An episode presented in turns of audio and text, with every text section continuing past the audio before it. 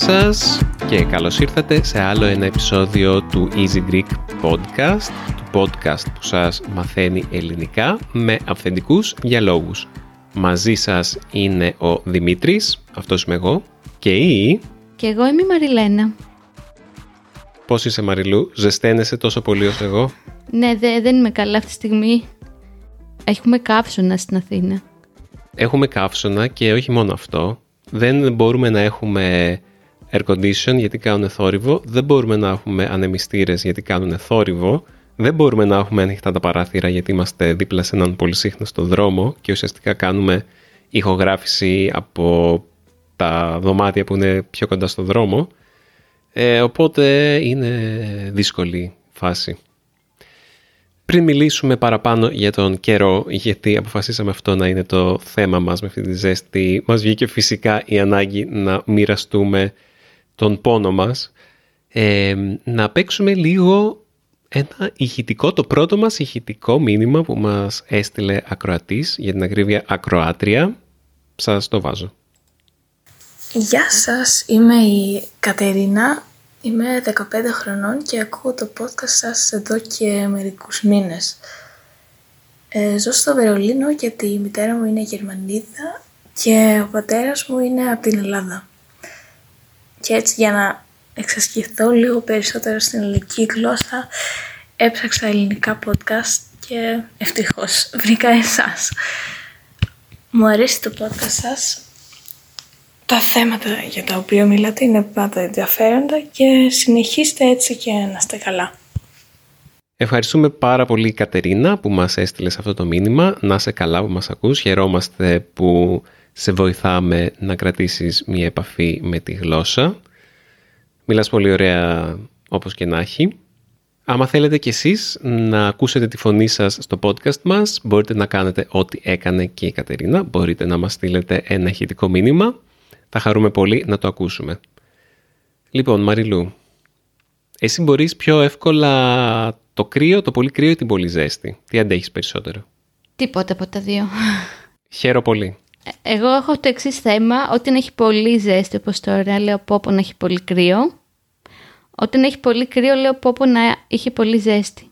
Ή τουλάχιστον ζέστη. Κοίτα, νομίζω ότι αντέχω τη ζέστη πιο πολύ. Ίσως επειδή και το δέρμα μου είναι πιο, πιο σκούρο και πιο μελαχρινό κάπως να το αντέχει. Ε, από την άλλη, δεν περνάω καλά σήμερα. ε, και σκέφτομαι ότι και το κρύο μου αρέσει. Δηλαδή, όχι βέβαια το πάρα πολύ κρύο. Στο πάρα πολύ κρύο μου βγαίνει ένας φόβος που τον έχω κληρονομήσει, εσύ το ξέρεις πάρα πολύ καλά, από τον μπαμπά μου ο οποίος φοβάται πάρα πολύ, παιδιά, πάρα πάρα πολύ το κρύο. Είναι νομίζω ο μεγαλύτερος του φόβος. Μην κρυώσει και μην αρρωστήσει και μην πονέσει ο λαιμός του, όπως λέει χαρακτηριστικά μην παγώσει η μέση του. Οπότε μου το έχει περάσει αυτός και σε μένα και άπαξ και έχει κρύο, ξαφνικά νομίζω ότι πονέει ο λαιμός μου, ότι θα ανεβάσω πυρετό, ότι θα πέσω στο κρεβάτι για πολλές μέρες. Οπότε ναι, κατά κύριο λόγο προτιμώ το κρυό, αλλά το φοβάμαι κιόλας. Δηλαδή, αντέχω και τη ζέστη, αντέχω και το κρύο, αλλά το κρύο το φοβάμαι περισσότερο. Για μένα. Για το μωρό φοβάμαι περισσότερο τη ζέστη. Θα σου πω μετά γι' αυτό. Δεν φοβάσαι την αφιδάτωση, Μαριλού; Εννοείται ότι φοβάμαι. Έχει ενδιαφέρον αυτό με τους ε, γονείς οι Έλληνες γονείς γενικότερα έχουν μια κρυοφοβία και αναρωτιέμαι από πού προκύπτει αυτό. Νομίζω ότι ε, πάει από γενιά σε γενιά. Ότι επειδή οι γονείς μας ήταν κρυοφοβικοί, γινόμαστε και εμείς κρυοφοβικοί ναι. και κάνουμε και τα παιδιά μας κρυοφοβικά και είναι μια αλυσίδα, που, μια κληρονομιά, πολιτιστική κληρονομιά κρυοφοβίας. Γιατί είναι πολύ συχνό φαινόμενο μαμάδες να λένε στα παιδιά τους «Ζακέτα να πάρεις!» Είναι... Ναι, είναι χαρακτηριστικό της Ελληνίδας μάνας το ζακέτα να πάρεις. Χαρακτηριστικότατο. Και άμα έρθει κάποιος ξένος στην Ελλάδα ε, και έχει 15 βαθμούς, π.χ. ένα χειμώνα, όταν λέω ξένος, για να είμαι λίγο πιο συγκεκριμένος, εννοώ ε, από τη Βόρεια Ευρώπη ή από την Βόρεια Αμερική, που είναι συνδεσμένη, εξαρτάται από το που είναι βέβαια. Ας πούμε σε μέρη όπου ο χειμώνας είναι χειμώνας με δόντια και χιονίζει πολύ και οι θερμοκρασίες είναι μείον τον χειμώνα. Έρχεται εδώ και έχουμε κάτι δεκαπεντάρια τον χειμώνα ή όπως τον περασμένο χειμώνα ήταν συχνά πάνω από τους 20 βαθμούς η θερμοκρασία ή κοντά στους 20 βαθμούς. Και βλέπει τους Έλληνες να βγαίνουν με μπουφάν ενώ εκείνος είναι με κοντομάνικο και λέει καλά τι κάνετε. Νομίζω ότι, ότι η θερμοκρασία και η αντοχή στη, στη θερμοκρασία είναι κάτι πάρα πολύ υποκειμενικό. Δηλαδή, αν το σκεφτείς, το, το τι σημαίνει η αίσθηση του κρύου και το τι σημαίνει η αίσθηση της ζέστης είναι κάτι πάρα πολύ υποκειμενικό. Δηλαδή, άμα δεν υπήρχαν άνθρωποι, για παράδειγμα, ή άμα δεν υπήρχαν ζώα, κάποιος να αντιληφθεί το κρύο ή τη ζέστη, δεν θα υπήρχε αυτό. Είναι σαν αυτό που λένε το φιλοσοφικό ερώτημα, αν πέσει ένα δέντρο στο δάσος και δεν είναι κανείς γύρω να το ακούσει, κάνει ήχο ή όχι. Oh. Κάπως έτσι. αν αν ε, δεν υπάρχει κανείς γύρω για να τσουτσουριάσει η, η τρίχα του ή να υδρώσει το κορμί του, κάνει ζέστη, κάνει κρύο ή τι κάνει τέλος πάντων. Δεν νομίζω ότι μπορούμε να απαντήσουμε εύκολα σε αυτές τις ερωτήσεις, αλλά έτσι απλά μου ήρθε και ήθελα να το πω ως συνήθως με τα φιλοσοφικά μου. Κοίτα, η αλήθεια είναι ότι δεν ξέρω αυτά τα φιλοσοφικά που λες, δεν μπορώ να τα παρακολουθήσω πολύ στενά αυτή τη στιγμή. Άκου τώρα τι σκεφτόμουν, ενώ τα έλεγε αυτά Δημήτρη. Σκεφτόμουν δύο ταξίδια που έχω κάνει. Το ένα, ας πούμε, είχε όχι ακραίο, εντάξει, είχε πολύ κρύο για τα δεδομένα τα δικά μας και το άλλο είχε πάρα πάρα πάρα πολύ ζέστη.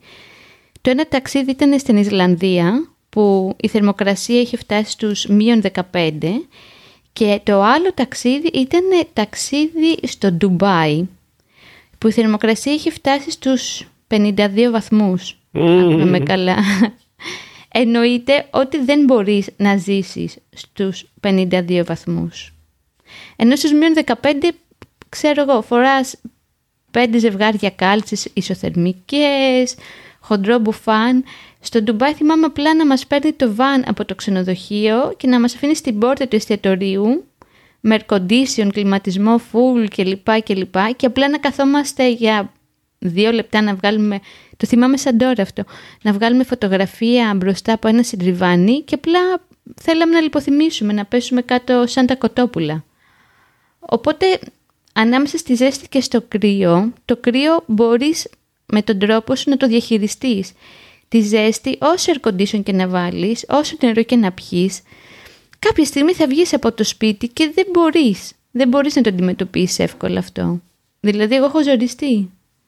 Θα έλεγα ότι το μείον 15 δεν είναι το αντίστοιχο συν 52. Θα έλεγα ότι για να είναι μια ίση μάχη θα έπρεπε να έχεις μείον 40 ή κάτι ναι. τέτοιο. Ναι. Έχεις δίκιο, αλλά και πάλι και το μείον 15 όταν ζούμε σε μια θερμοκρασία στην Ελλάδα 15 με 20 βαθμούς ετησίως, δεν πέφτει και πολύ πιο χαμηλά από τους 15, άντε να πάει 12. Ε, και το μείον 15 τώρα είναι πολύ. Βέβαια, όταν μας στέλνουν φωτογραφίες οι φίλοι μας από τον Καναδά που είναι στους μείον 45, ναι, δεν είναι, δεν είναι ωραίο. Θυμήθηκα μια ιστορία που μας είχε πει ένας, ας πούμε, θείος σου, ο κύριος Αντώνης, ο οποίος ζούσε στον Καναδά με τη γυναίκα του και είχε πει τώρα, δεν ξέρω αν ισχύει, απλά το έλεγε έτσι, μεταξύ αστείου και σοβαρού, ότι ήταν από εκείνες τις μέρες του χειμώνα που είχε μείον 45 και η γυναίκα του πάγωσε. Και πέρασε το λεωφορείο και δεν μπορούσε να κουνηθεί. και έμεινε στη στάση του λεωφορείου. Δεν ξέρω αν είναι αλήθεια, γιατί μάλλον δεν θα είχε καταφέρει να ζήσει μετά από αυτό. Αλλά κάπως το έκανα εικόνα τώρα στους 40 βαθμούς, δεν ξέρω πόσους βαθμούς έχει, το, το ανάποδο ακριβώς πώς θα ήταν. Εγώ, Μαριλού, επειδή είπες για τα πιο για ταξίδια που έχει κάνει και έχει νιώσει το περισσότερο κρύο και την περισσότερη ζέστη, δεν μπορώ να θυμηθώ ποια είναι η στιγμή της ζωής μου που ένιωσα την περισσότερη ζέστη. Γιατί έχω μια ψηλότερη αντοχή στη ζέστη από ό,τι περισσότεροι άνθρωποι, νομίζω, γενικότερα. Αλλά θυμάμαι ξεκάθαρα δύο φάσεις στη ζωή μου, δύο εικόνες. Μία ήταν στην έρημο της αυστραλιας που είχα πάει όταν ήμουν 13 χρονών με τον πατέρα μου και τη γυναίκα του είχαμε ταξιδέψει για ένα δεκαήμερο. Στην έρημο της Αυστραλίας είχαμε κάνει ένα tour στο Ayers Rock και από το Alice Springs μέχρι την Αδελαίδα είχαμε φτάσει με ένα ε, βανάκι τέλος πάντων και όσο ήμασταν στην έρημο κατασκηνώναμε το βράδυ στην έρημο. Και ήταν χειμώνας, ήταν Αύγουστος, οπότε ήταν χειμώνας. Οπότε κατασκήνωση ε, στην έρημο τη νύχτα ε, είναι ζώρικο. Κρύωνα πάρα πολύ. Δεν ήθελα να βγω από τη σκηνή ή από το sleeping bag για κανένα λόγο, ειδικά όταν ξυπνάγαμε, ξέρω εγώ, 6 το πρωί. Oh. Ήτανε τόσο κρύο, τόσο δαιμονισμένο κρύο.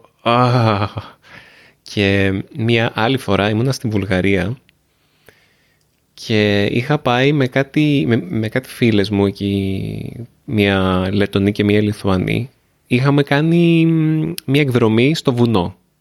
Σε ένα βουνό στη Ρίλα λέγεται. Ένα, είναι βασικά ένα βουνό που είχε 7 λίμνες κοντά στην κορυφή του και είναι διάσημο αξιοθέατο της Βουλγαρίας και είχαμε δει φωτογραφίες αυτού του βουνού με τις 7 λίμνες και λέγαμε «Α, πάμε να δούμε τις λίμνες». Ήταν Μάρτιος. Και είχαμε, ε, στη Σόφια έκανε πολύ ζέστη, οπότε είχαμε πάει με χαλαρά, ελαφρύ μπουφανάκι, ξέρω εγώ και τέτοια. Οπότε, φτάνοντας στο βουνό, συνειδητοποιούμε ότι η κορυφή του είναι παγωμένη. Και είχαμε φτάσει αργά μες στη μέρα, οπότε μπορούσαμε να πάμε μόνο παίρνοντας το τελευταίο όχι τελεφερίκ, το, το τελευταίο ski lift. Και έπρεπε να μείνουμε στην κορυφή. Και λέμε, Ε, αφού ήρθαμε ως εδώ, πάμε να μείνουμε ως εκεί. Μιλάμε τώρα με τα μπουφανάκια τα χαλαρά, έτσι, τα ανοιξιάτικα. και να πηγαίνουμε με το ski lift στη βάση του βουνού, εκεί που ξεκινάει να, να μην έχει χιόνι και φτάνοντας μέχρι πάνω να έχει χιόνι, τόσο πολύ χιόνι, που ξέρεις, έκανες, περπάταγες, έκανες ένα βήμα και άφηνες 30-40 εκατοστά, 50 εκατοστά τρύπα στο χιόνι με κάθε βήμα δεν υπήρχαν πουθενά λίμνες προφανώς, ήταν όλο καλυμμένο με χιόνι και έπρεπε να μείνουμε σε ένα ξενοδοχιάκι το οποίο δεν είχε θέρμανση. Και μιλάμε τέτοιο κρύο, τέτοιο κρύο, τουρτουρίζαμε και οι τρεις μας όλο το βράδυ. Έκανε και οι δύο και, και οι τρεις μας καλυμμένοι με κουβέρτες. Εγώ σαν μούμια ήμουν καλυμμένος με κουβέρτες. Πάνω από μια κουβέρτα είχα. Και όμως κρύωνα τόσο πολύ που δεν μπορούσα να κοιμηθώ. Φοβερό, ήταν από τα πιο δύσκολα βράδια της ζωής μου. Ναι, νομίζω ότι θα ε. ήθελα. Φαντάζομαι τον μπαμπά μου σε αυτή τη συνθήκη. Είχε, είχε πλάκα πάντως. Το, είναι από αυτές τις ιστορίες που τις θυμάμαι και γελάω. Τώρα. Που εκείνη τη στιγμή λες κάποια μέρα θα το σκεφτόμαστε αυτό, θα το θυμόμαστε και θα γελάμε, αλλά εκείνη τη στιγμή θέλεις να πεθάνεις. Ναι, νομίζω είσαι πολύ κοντά σε αυτό, άμα έτσι όπως το περιγράφεις, η αλήθεια ναι, ναι. είναι. Έτσι όπως το είπες, θυμήθηκα όταν είχαμε πάει στη Σικελία που είχε 20 βαθμούς κάτω και θέλαμε να ανέβουμε στο ηφαίστειο, πανέξυπνοι κι εμείς, και τσεκάρουμε τον καιρό στο ηφαίστειο και είχε μείον δύο. Οπότε ναι, πρέπει να είμαστε προσεκτικοί όταν ταξιδεύουμε κοντά σε βουνά και σε ηφαίστεια. Τέλος πάντων, μέσα σε αυτό σε σχέση με τον καιρό Δημήτρη, Ποια είναι η αγαπημένη σου εποχή, γιατί νομίζω είναι κάτι το οποίο το καθορίζει αυτό.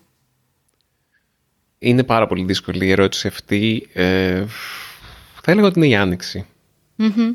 Νομίζω ότι ο αγαπημένος μου μήνας είναι ο Μάιος γενικότερα. Okay. Από άποψη θερμοκρασίας, από άποψη ότι μπορείς να κάνεις τα περισσότερα πράγματα χαλαρά. Δηλαδή, άμα όλος ο χρόνος ήταν Μάιος, θα μπορούσαμε να κάνουμε τα πάντα πάρα πολύ εύκολα και είναι, είναι ο καταλληλότερος μήνας για, για εκδρομές, για βόλτες έξω και δεν κάνει πολύ κρύο, δεν κάνει σχεδόν καθόλου κρύο. Αλλά και η ζέστη του Μαΐου είναι αυτή η ευχάριστη ζέστη που λες ανοιξούλα. Ναι, είναι πολύ ωραία. Οπότε από αυτή την άποψη, από την άποψη του καιρού και της θερμοκρασίας, ο Μάιος είναι στην Ελλάδα πάρα πολύ γλυκός γενικότερα. Εσύ, εσένα; Κοίτα, εμένα σε μια αντίστοιχη, μάλλον με μια αντίστοιχη λογική, μου άρεσε πάρα πολύ μέχρι και πριν λίγα χρόνια ο Ιούνιος. Αλλά τώρα που τα έχουμε πάει έτσι χάλια με το περιβάλλον και έχουν αλλάξει πολλά πράγματα, νομίζω και εμένα ο Μάιος είναι. Δηλαδή μου άρεσε ο Ιούνιος για αυτό που περιέγραψες, ότι είχε ζέστη μεν, αλλά όχι αφόρητη Είχε ζεστάνει η θάλασσα, που για μένα αυτό είναι σημαντικό γιατί μου αρέσει να ξεκινάω τα μπάνια νωρίς. Αλλά πια βλέπεις, έχει 40 βαθμούς και βρέχει και δεν περνάω καλά τον Ιούνιο τελικά. Οπότε μ' αρέσει το τέλος της άνοιξης που πάμε προς το καλοκαίρι γιατί είναι ωραίο να περιμένεις και τις καλοκαιρινές διακοπές που εγώ αγαπάω πάρα πολύ τις καλοκαιρινές διακοπές ενώ ποτέ μου δεν πήγαινα χειμωνιάτικες διακοπές. Και ναι, θα συμφωνήσω για το Μάιο. Είναι από τα λίγα πράγματα που συμφωνούμε με τον Δημήτρη, θεωρώ. Είναι μια, ένας ωραίος μήνας, είναι ωραία εποχή άνοιξη και είναι αυτό το καλοκαίρι πυλών χωρίς τον καύσωνα που έχει αυτές τις μέρες. Αντίστοιχα μπορώ να πω και Σεπτέμβριο, αλλά ναι. αν έπρεπε να συγκρίνω Σεπτέμβριο και Μάιο, αυτό που δεν μου αρέσει στο Σεπτέμβριο είναι ότι μικραίνουν οι μέρες. Δηλαδή αυτή η αίσθηση ότι κάθε μέρα είναι μικρότερη από την προηγούμενη, Έχεις δίκιο. δεν μου αρέσει. Ναι. Ενώ στο Μάιο κάθε μέρα είναι μεγαλύτερη από την προηγούμενη. Ναι, είναι πολύ ωραίο αυτό. Οπότε αυτό έχει κάτι το αισιόδοξο. Ενώ το Σεπτέμβριο, εντάξει, απ' την άλλη έχεις να περιμένεις ότι μετά από ένα δύσκολο καλοκαίρι συνήθως, γιατί μέχρι να έρθει αρχές Σεπτεμβρίου, μέσα Σεπτεμβρίου, τέλη Σεπτεμβρίου, γιατί πλέον ο Σεπτέμβριος είναι και αυτός πολύ ζεστός μήνας, οπότε ίσως να έλεγα και Οκτώβριο αντί για Σεπτέμβριο, όπως εσύ λες Μάιο αντί για Ιούνιο πια. Ε, έχεις βαρεθεί τη ζέστη μέχρι να έρθει το τέλος του καλοκαιριού και λες άντε άντε να έρθει χειμώνας να δροσιστούμε λίγο γιατί δεν αντέχεται άλλο αυτή η ζέστη. Γενικά αυτό που λες μου θυμίζει, έρχεται η Άνοιξη και λέω στο Δημήτρη Πόπο, Άνοιξη καλύτερη εποχή, ε. έρχεται χειμώνας, Πόπο, χειμώνας καλύτερη εποχή. Και μου λέει λες κάθε φορά το, το ίδιο πράγμα, απλά και μόνο πρέπει να δεχτείς ότι αλλάζει εποχή και έχεις κουραστεί από τη θερμοκρασία και τον καιρό της προηγούμενης εποχής. Είναι αλήθεια αυτό. Μας αρέσει η αλλαγή. Αν και πλάκα-πλάκα τώρα που το συζητάμε αυτό και είπες για την κλιματική αλλαγή, ε, πλέον οι, οι αλλαγές της εποχές στην Ελλάδα είναι μικρές. Ε, νομίζω... Δεν ξέρω. Και με, το, με αυτό που συμβαίνει τον Ιούνιο που έχουμε βροχές, είναι, δεν ξέρω, παιδιά, το, το, το, τελευταίο, τα τελευταία χρόνια, τον Ιούνιο συγκεκριμένα έχω παρατηρήσει ότι είναι κάποιες μέρες που βρέχει το απόγευμα. Ε, κάνει πολύ ζέστη ναι. και βρέχει το απόγευμα και νιώθω ότι είμαι στη Σιγκαπούρη. δηλαδή αυτό το ότι το, το, τροπικό κλίμα, φούλη υγρασία, βροχή, ε, ναι, είναι, πάμε να γίνουμε, από τη μία πάμε να γίνουμε τροπική χώρα από αυτή την άποψη, από την άλλη μακάρι να βρέχει γιατί από τους μεγαλύτερους κινδύνους που έχουμε να αντιμετωπίσουμε εμείς σαν χώρα είναι η ξηρασία και η απώλεια των ε, δασών μας από την κλιματική αλλαγή. Ναι, και εγώ φοβάμαι πολύ αυτές τις μέρες ότι ευνοεί να μπουν πάλι μεγάλες φωτιές στα βουνά. ναι. Ειδικά σε αυτά τα βουνά πηγαίνοντας προς Κόρινθο που τα λιγουρεύονται να βάλουν ανεμογεννήτριες. Άλλη κουβέντα πάλι αυτή. Ήδη έχουμε δύο θέματα για επόμενα podcast, Δημήτρη, ανοιχτά. Να μιλήσουμε για τις ανεμογεννήτριες και το πώς άλλη φορά και το, και το πώς θέλουν να κάψουν τα δάση για, να, ναι. την πράσινη ανάπτυξη. Καλώς ήρθατε στην Ελλάδα. Καλά και όχι μόνο, δεν ξέρω αν είναι μόνο τοπικό φαινόμενο, αλλά ναι, αυτό είναι podcast το οποίο θα με ενδιαφέρει να το κάνω. Θα ήθελα να ακούσω τη γνώμη σου για τις ανεμογεννήτριες. Είναι, είναι μια τεράστια συζήτηση, αλλά ναι, ναι ας επιστρέψουμε στον ναι. καιρό. Ας επιστρέψουμε στον καιρό. Τι άλλο να σας πούμε για τον καιρό; Mm. Σ' αρέσει η βροχή; Όχι. Όχι, ε. Δεν μ' αρέσει να βρέχομαι. Αν εξαιρέσει τη θάλασσα. Δεν μου δημιουργεί μια ανασφάλεια βροχή. Όπως επίσης δεν μου αρέσει και το χιόνι. Δηλαδή, φέτος που χιόνισε πολύ και όλοι είχαν τρελαθεί και βγήκαν έξω και παίζανε και και και... Δεν μου άρεσε. Καλά, εγώ δεν μπορούσα και να βγω, αλλά και να μπορούσα να μου δημιουργεί ανασφάλεια το χιόνι.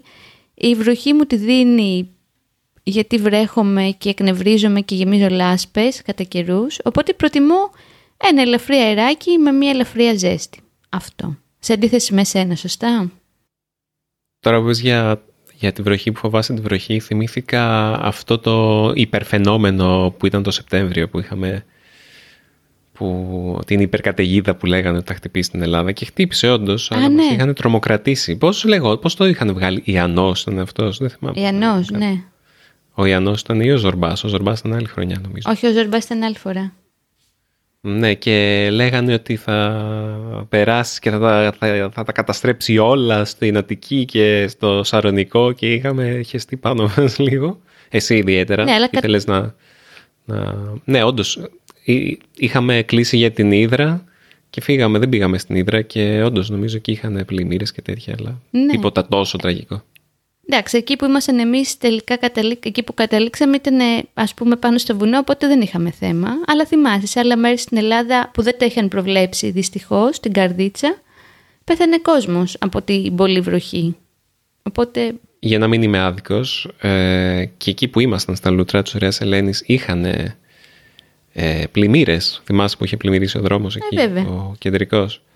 Ναι, κάτι είχε βουλώσει, κάτι είχε γίνει και ναι, στην καρδίτσα σε τελείως διαφορετικό σημείο από εκεί που υπολογίζαν ότι θα Περιμένανε. έχεις τις περισσότερες ναι, καταστροφές. Μιλάμε τώρα ε, νότια Ελλάδα ή κεντρική, κεντρική νότια Ελλάδα που είμαστε εμείς, πιο προς βόρεια Ελλάδα ήταν αυτό στην Θεσσαλία. γενικά τα τελευταία χρόνια δυστυχώς είναι πολύ σύνηθες φαινόμενο αυτές οι ακραίες καιρικές συνθήκες που και κόσμος μπορεί να πεθάνει, ξέρω εγώ, ενέτη 2020 επειδή θα εγκλωβιστεί στο αυτοκίνητό του και θα βρέξει πάρα πολύ και θα τον πάρει η ροή του ποταμού ή δεν ξέρω εγώ τι.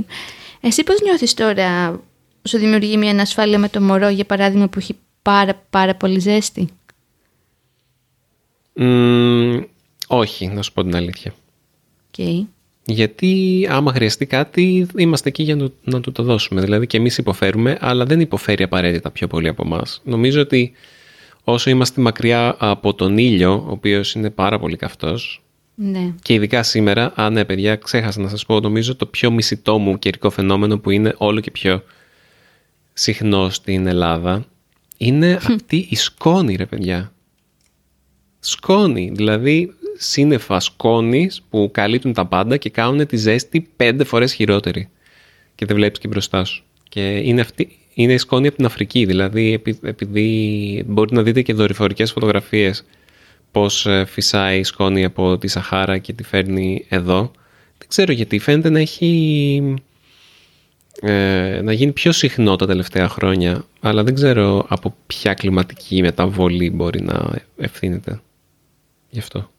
Ναι, και όταν το θερμόμετρο δείχνει ας πούμε 35 βαθμούς, με τη σκόνη αυτή είναι 135 βαθμούς.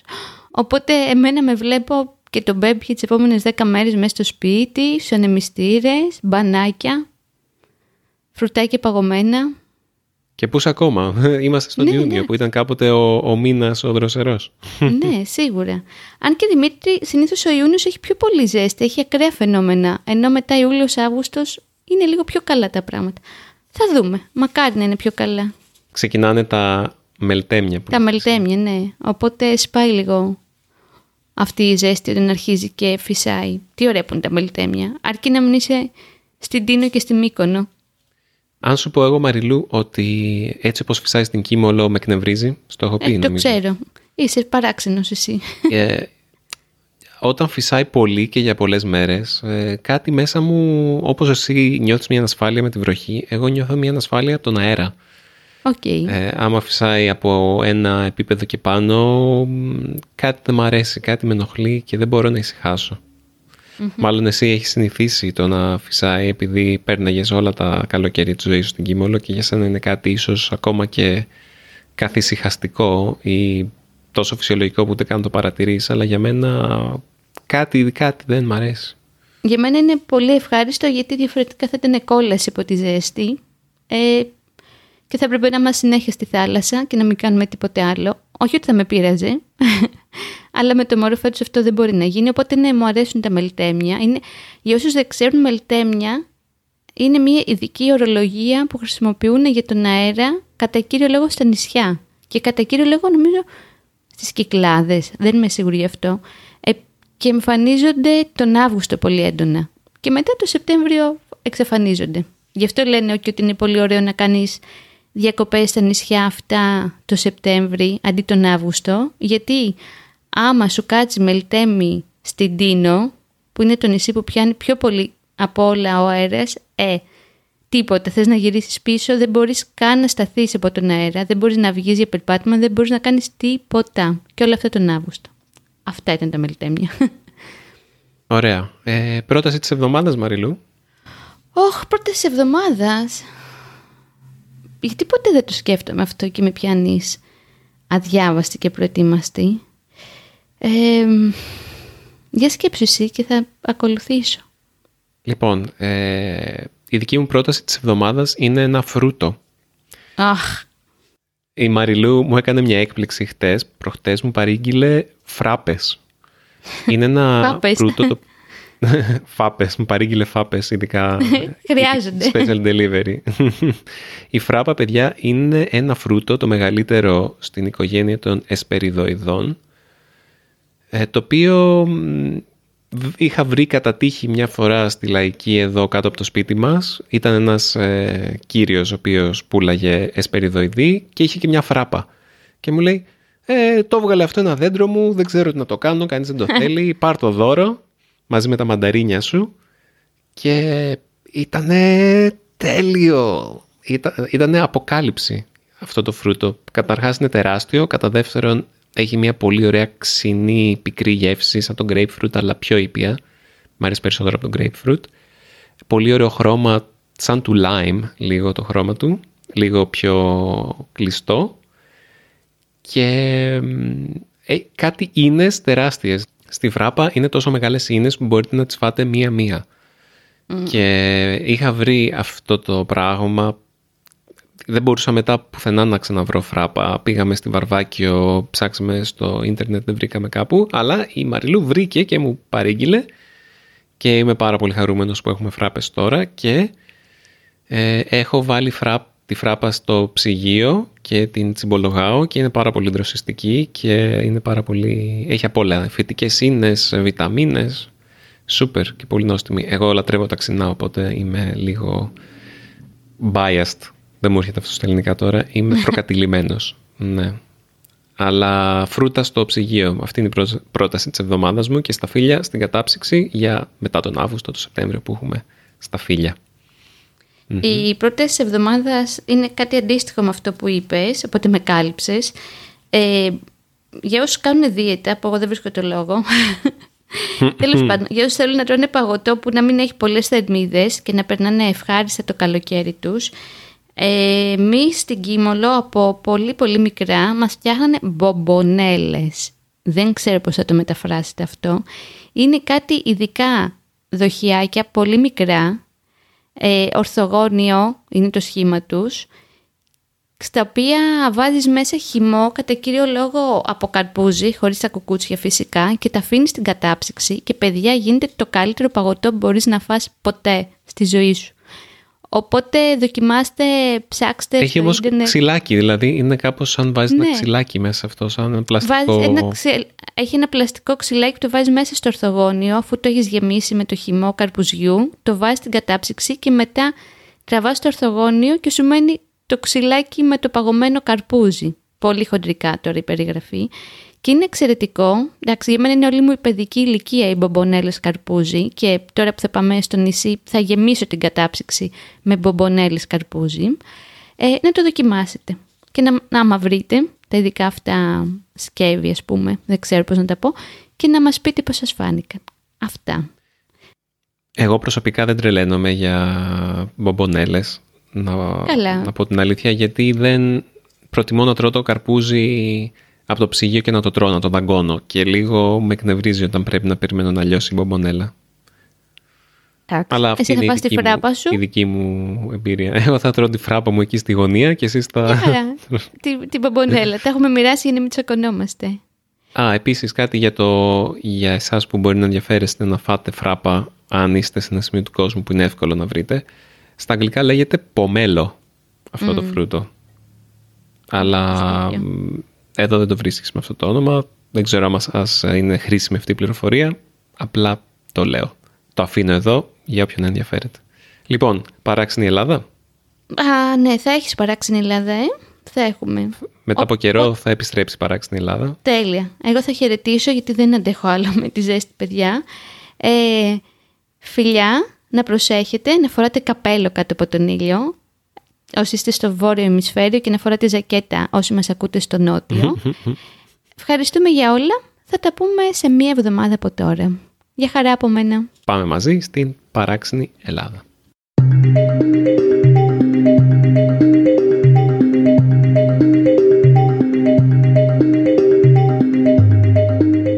Στην παράξενη Ελλάδα σας διαβάζω ένα απόσπασμα του ομώνυμου βιβλίου γραμμένο από την ομάδα του παράξενου ταξιδιώτη για ένα μέρος που ίσως να μην ξέρατε.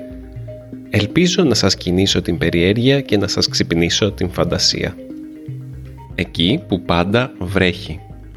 Αναμφισβήτητα, η Ελλάδα είναι μια ηλιόλουστη χώρα με ελάχιστες βροχοπτώσεις, κάτι που έχει οθήσει πολλούς ξένους τουριστικούς οδηγούς να τη χαρακτηρίζουν ως χώρα του καλοκαιριού. Κι όμως, υπάρχει μια τοποθεσία στην πατρίδα μας που 365 μέρες το χρόνο βρέχει.